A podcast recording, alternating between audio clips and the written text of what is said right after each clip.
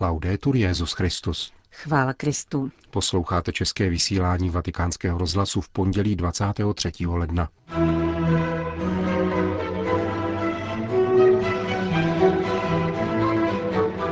Třech podivuhodných etapách Kristova kněžství kázal dnes svatý otec v kapli domu svaté Marty.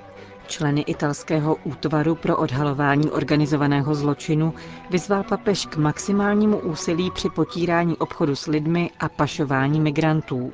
Poslední část rozhovoru s pražským arcibiskupem kardinálem Dominikem Dukou o jubileu řádu bratří kazatelů náš dnešní pořad zakončí. Hezký poslech přejí Milan Glázer a Johana Bromková. Zprávy vatikánského rozhlasu. Vatikán. O třech etapách kněžství Krista, který obětoval sám sebe na odpuštění hříchů, přimlouvá se nyní za nás u Otce a vrátí se, aby nás vzal k sobě. Kázal papež při raním ši v kapli domu svaté Marty. Varoval přitom před neodpustitelným hříchem, kterým je rouhání proti duchu svatému. Papež František si dnes vzal za podnět čtení z listu židům, které mluví o Kristově kněžství jakožto prostřednictví nové smlouvy mezi Bohem a lidem. Je to podivuhodná věc, kterou učinil hospodin, jak to opěvuje responsoriální žalm. Kristovo kněžství má tři momenty, komentoval papež obsah liturgického čtení. Prvním je vykoupení. Na rozdíl od velekněze staré smlouvy, který vcházel do velesvatyně rok co rok z cizí krví, Kristus obětoval na odpuštění hříchů jednou provždy sám sebe. Tímto divem nás přivedl k Otci a obnovil harmonii stvoření. Druhým divem, pokračoval papež, je jeho přímluva za nás u Boha. Zatímco my se modlíme zde, on se teď stará o naše záležitosti, o každého z nás. Je živ a přimlouvá se u Otce, aby nezanikla naše víra. Častokrát se po nás kněžích chce, dodal papež, abychom se modlili, protože, jak víme, modlitba kněze má zvláštní sílu právě v mešní oběti. Třetím děvem bude Kristův návrat. Tehdy se objeví ne proto, aby na sebe vzal naše hříchy, ale aby nastolil definitivní království tím, že nás všechny vezme k Otci. Existuje tento trojí div, Ježíšovo kněžství ve třech etapách.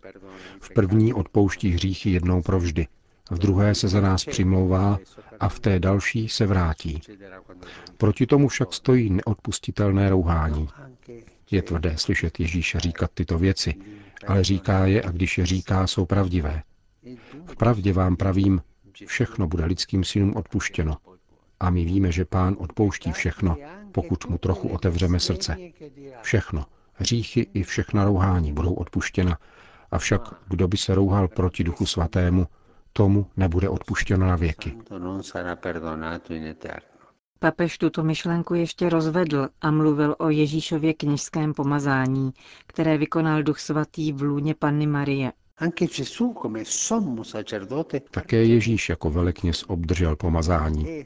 A co bylo tímto prvním pomazáním? Marijino tělo a působení Ducha Svatého. Kdo se tomu rouhá, rouhá se základu boží lásky, kterým je vykoupení, znovu stvoření. Rouhá se Kristově kněžství. Někdo může říci, co pak je pán tak zlý, že neodpustí. Nikoli. Pán odpouští všechno. Kdo však říká takové věci, je uzavřen odpuštění. Nechce, aby mu bylo odpuštěno. Nenechá si odpustit. Toto je narouhání proti duchu svatému to ohavné. Nenechat si odpustit. Popírat Ježíšovo kněžské pomazání, které vykonal duch svatý.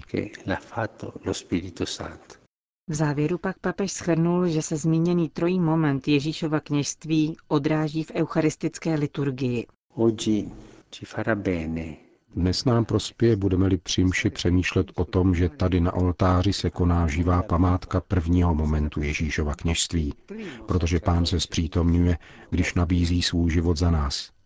A je to živá památka i druhého momentu jeho kněžství, protože Ježíš se zde bude přimlouvat. Při této mši, jak bude řečeno po modlitbě odčenáš, je také onen třetí moment Ježíšova kněžství, tedy jeho návrat a naše naděje na oslavení. Mysleme při této mši na tyto krásné věci a prosme Pána o milost, aby se naše srdce nikdy neuzavřelo tomuto divu, této velkolepé štědrosti. Končil papež František ranní kázání v domě svaté Marty.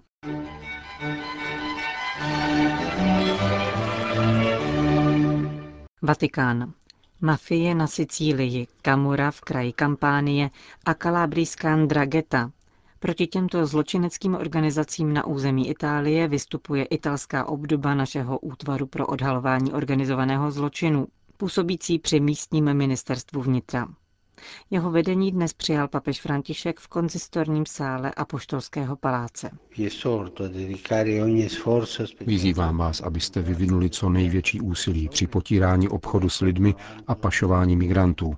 Jsou to velmi vážné zločiny, které zasahují ty nejslabší z nejslabších.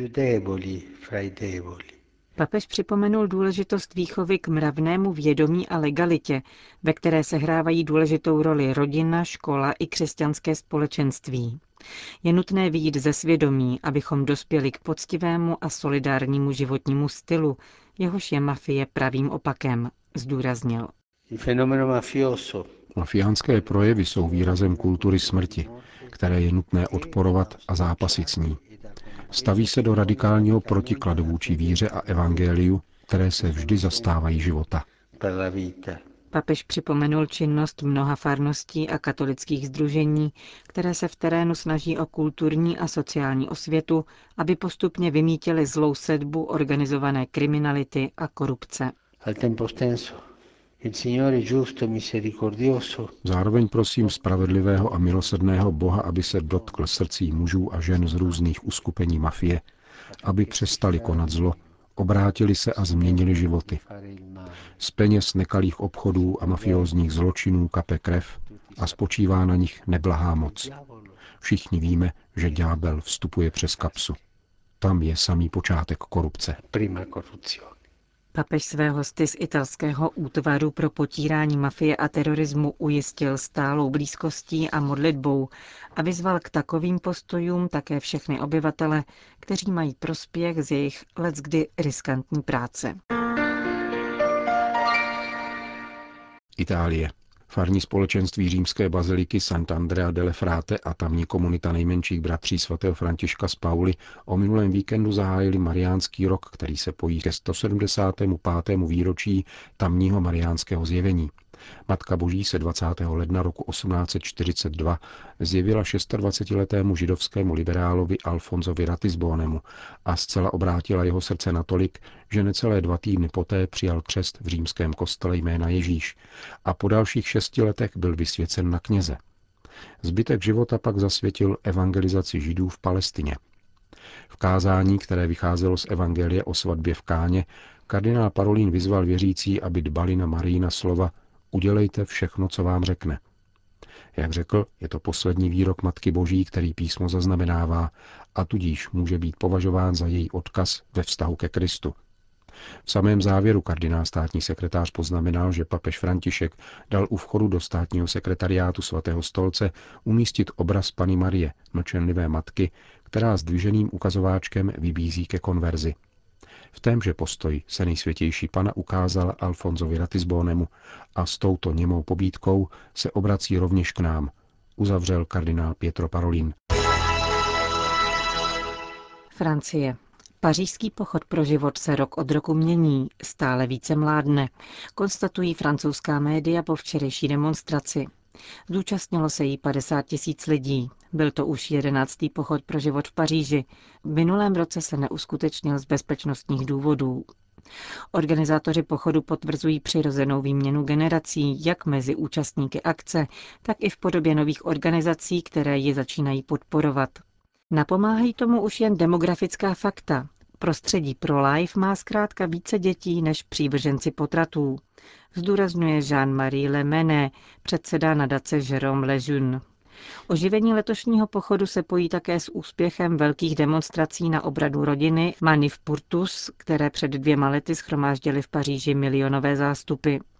Zvláštní pozdrav účastníkům pochodu zaslal prostřednictvím apoštolského nuncia ve Francii také papež František. Ujistil při té příležitosti, že církev nesmí rezignovat na obranu života.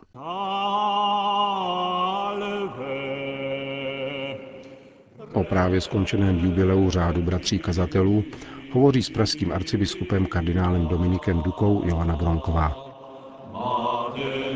Pane kardinále, vy jste tentokrát přijel do Říma zejména v souvislosti s osmistým jubilem dominikánského řádu. Papež František často mluví o církvi, která nemá být usedlá, ale má vycházet za lidmi tam, kde jsou. Čemu se v tomto ohledu může dnešní církev učit od svatého Dominika, který to dělal už před mnoha staletími?